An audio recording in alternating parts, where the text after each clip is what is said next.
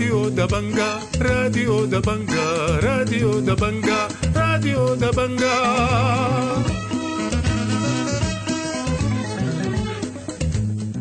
أهلا ومرحبا بكم مستمعي راديو دبنجا الأعزاء في برنامجنا ليوم الاثنين 16 من شهر 10 سنة 2023 بيشتمل برنامجنا على نشرة الأخبار وبرامج أخرى متنوعة ولكن في البداية بنقدم لكم نشرة الأخبار ودي عناوينها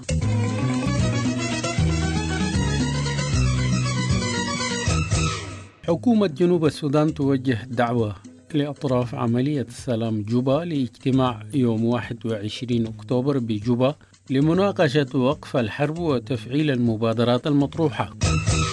الجبهة الوطنية لوقف الحرب واستعادة الديمقراطية تكثف اتصالاتها مع حركة تحرير السودان قيادة عبد الواحد النور. ارتفاع نسبة الوفيات بمعسكرات اللاجئين السودانيين بدولة تشات وسط الأطفال وكبار السن وعدد الوفيات يصل خلال الأسبوع إلى 42 حالة. موظف بوزارة المالية ولاية غرب دارفور يقول أن التقاطعات السياسية أدت إلى حرمان الموظفين بالولاية من صرف رواتبهم وموت بالبطيء لمعاشي الولاية. والآن إلى تفاصيل النشرة من الراديو دبنجا يقراها لكم الصادق مصطفى زكريا.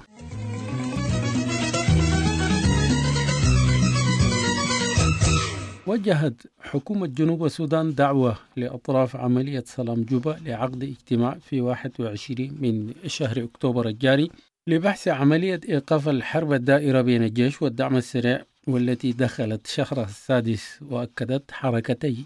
تحرير السودان المجلس الانتقالي ومؤتمر البيجة تلقيهم الدعوة وأوضح رئيس مؤتمر البيجة أسامة سعيد لراديو ضبنجة تلقيهم الدعوة من حكومة الجنوب وقال أن الاجتماع بدولة الجنوب هو لمناقشة وقف الحرب ودور دولة الجنوب لإحلال السلام بالسودان. وتابع الأجندة الأساسية هي مناقشة وقف الحرب والتنسيق مع المبادرات المطروحة مبادرة دول الجوار والإيجاد ودول أطراف السلام. وأضاف أسامة سعيد بعد الاجتماعات ستلتقي أطراف العملية السياسية برئيس حكومة جنوب السودان سيلفا كير ميارديت يوم 23 من الشهر الجاري في ختام الاجتماعات بغرض بحث كيفية إيقاف الحرب الدائرة في السودان والعودة إلى مسار السلام. كشفت قوى الحرية والتغيير المجلس المركزي عن اتصال بينها وحركة تحرير السودان قيادة عبد الواحد محمد نور والجبهة الوطنية لوقف الحرب واستعادة الديمقراطية. وأكد مصدر بالحركة لراديو دبنجا عن وجود اتصالات مع الجبهة الوطنية. وقال هناك لجنة متواصلة مع الجبهة الوطنية لوقف الحرب واستعادة الديمقراطية. من جانبه قال رئيس دائرة الإعلام في حزب الأمة القومي مصباح أحمد لراديو دبنجا بخصوص التواصل مع حركة تحرير السودان قيادة الأستاذ عبد الواحد محمد نور. فيه نتائج إيجابية لكن حتى الآن لم يتم تسمية ممثل لهم في اللجنة التحضيرية للجبهة المدنية والتواصل معها مستمر في هذا الإطار. ارتفعت نسبة الوفيات بمعسكرات اللاجئين السودانيين بدولة تشاد. خاصة وسط الأطفال وكبار السن حيث توفى خلال الأسبوع الماضي أكثر من 42 وذلك بسبب تفاقم الأوضاع الإنسانية وعدم وجود المساعدات الإنسانية. وقال الأستاذ محمد إبراهيم من معسكر أركوم 2 لراديو ضبنجة قال أن الأوضاع الإنسانية سيئة وأن نسبة الوفيات كبيرة وسط الأطفال وكبار السن وهناك نقص في الغذاء والدواء بسبب تزايد أعداد اللاجئين. وأضاف الأستاذ محمد لراديو ضبنجة أن سبب الأوضاع السيئة هناك هو عدد من اللاجئين رجعوا إلى مناطق اللجوء الأولى ومنها منطقة جنجر المحاذية لمنطقة مستري ومنطقة برت المحاذية لمنطقة كونونغو حرازة بحثا عن لقمة العيش لهم ولأطفالهم. من جانبه كشف رئيس حركة العدل والمساواة السودانية دكتور منصور أرباب لراديو دبنجا عن ارتفاع حالات الوفيات وسط الأطفال وكبار السن.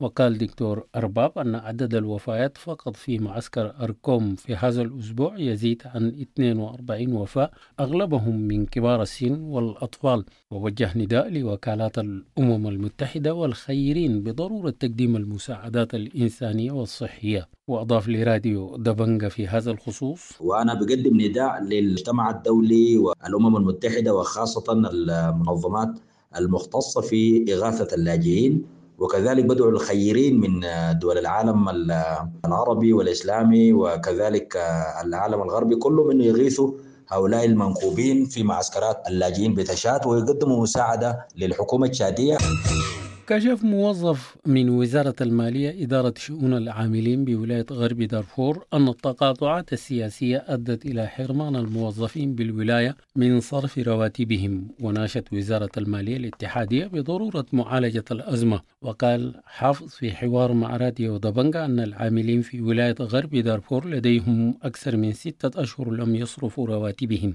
وذلك بسبب الحرب الطاحنة بالولاية بجانب التقاطعات السياسية والاجتماعية في الولاية.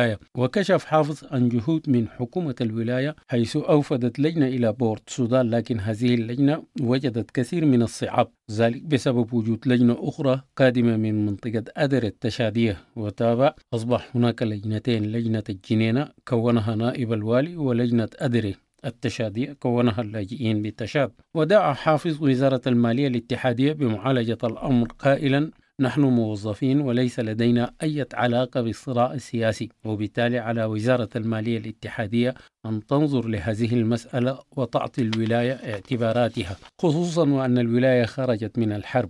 وقال الموظف بوزارة المالية حافظ إدريس إبراهيم لراديو دبنجا في هذا الخصوص. اللجنتين ديل يعني حتى الآن ما في انسجام بيناتهم كل يرى أنه هو هي اللجنة الشرعية والمؤسف أنه هذه اللجنتين أيضا أي لجنة تعمل لوحدها يعني ما في أي اتساق بيناتهم يعني. فالتقاطعات دي خلت أنه حتى الآن المال ما يأتي للعاملين بالولاية يعاني المعاشيين بولاية غرب دارفور ظروف إنسانية بالغة الصعوبة بسبب عدم صرف مستحقاتهم منذ سبعة أشهر. وقال حافظ إدريس الموظف بوزارة المالية إدارة شؤون الخدمة لراديو دبنجا أن أوضاع المعيشين بالولاية صعبة. والآن يموتون بالبطيء وتابع حالتهم يرسى لها بسبب الحرب العبسية وقال أن المعاشيين لم يصرفوا رواتبهم لمدة سبعة أشهر رغم أن لديهم حقوق مكفولة من قبل الدولة. وأشار إلى أن المعاشيين كبار في السن وليس بمقدورهم العمل بل فقط اعتمادهم على المعاش الأمر الذي يتطلب من الحكومة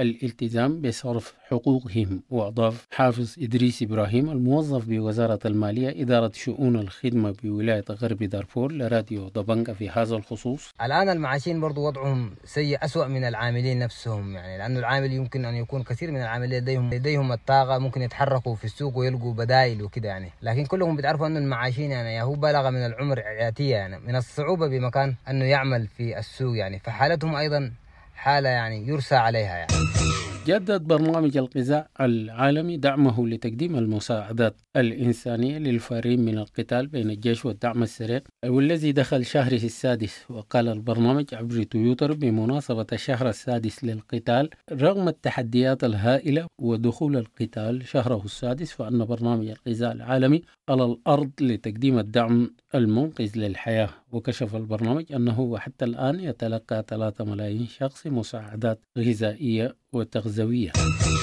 قالت منظمة الأغذية والزراعة التابعة للأمم المتحدة الفاو أن الأعمال العدائية المستمرة منذ ستة أشهر في السودان لا تزال تهدد الأمن الغذائي في جميع أنحاء البلاد في المجتمعات الريفية الضعيفة التي تعاني بالفعل من أثر الاضطرابات المدنية والنزوح والأزمة الاقتصادية مما يزيد من تفاقم هذه القضايا.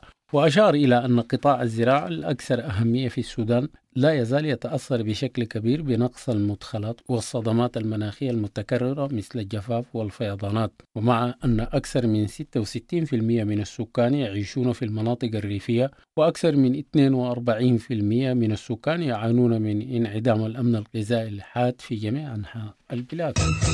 التقى حاكم إقليم دارفور رئيس حركة تحرير السودان مني أركو مناوي يوم السبت بالمحكمة الجنائية الدولية بلاهاي نائبة المدعي العام للمحكمة الجنائية الدولية وقال حاكم إقليم دارفور رئيس حركة تحرير السودان أركو مني مناوي لراديو دبنجا التقينا أمس نائبة المدعي العام للمحكمة الجنائية الدولية حيث ناقشنا كيفية تسهيل دور المحكمة. لأداء مهامها في التحقيقات بدارفور في كل الجرائم السابقة واللاحقة. وتفاكرنا حول كيفية العمل لإيصال المتهمين أمام المحكمة الدولية.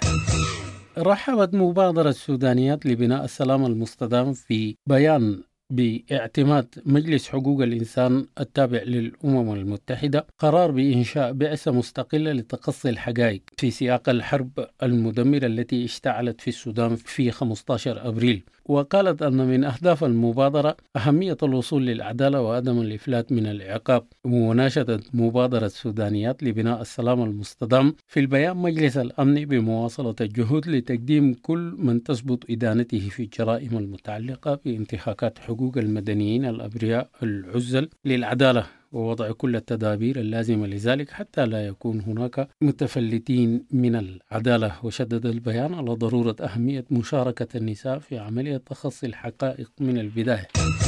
أبلغت إدارة مركز بورت سودان لغسيل الكلى المرضى رسميا بتوقف خدمات الغسيل وذلك اعتبارا من اليوم الاثنين نسبة لعدم توفر معينات الغسيل. وقال أحد المرافقين للمرضى أن الإدارة أبلغتهم بتوقف الغسيل يوم الاثنين نسبة لعدم توفر معينات الغسيل. وتابع نسأل الله أن يلطف بالمرضى وحياة 450 مريض مهددة بالخطر وتراكم السموم والمضاعفات المصاحبة. وناشد الجهات المسؤولة بضرورة الإسراع لمعالجة الأمر. وقال كل من له صلة بالأمر عليه التدخل وإنقاذ ما يمكن إنقاذه. أكدت وزارة الصحة الاتحادية أن نحو 30 مستشفى فقط من أصل 130 لا تزال تعمل في ولاية الخرطوم وسط ظروف معقدة وصعوبات كبيرة حيث تأثرت المؤسسات الصحية بالاعتداء المباشر من ميليشيات الدعم السريع على المواطنين من خلال استهدافهم لأماكن سكنهم ودور العبادة. وأدانت الوزارة في بيان استهداف الدعم السريع للمواطنين في أم درمان الثورة الحارة. 24 و25 و13 و14 واستشهاد وجرح 17 مواطن بريء. وقال البيان أن هذا السلوك المتكرر من قبل الدعم السريع هو في الواقع جرائم حرب وجرائم ضد الإنسانية.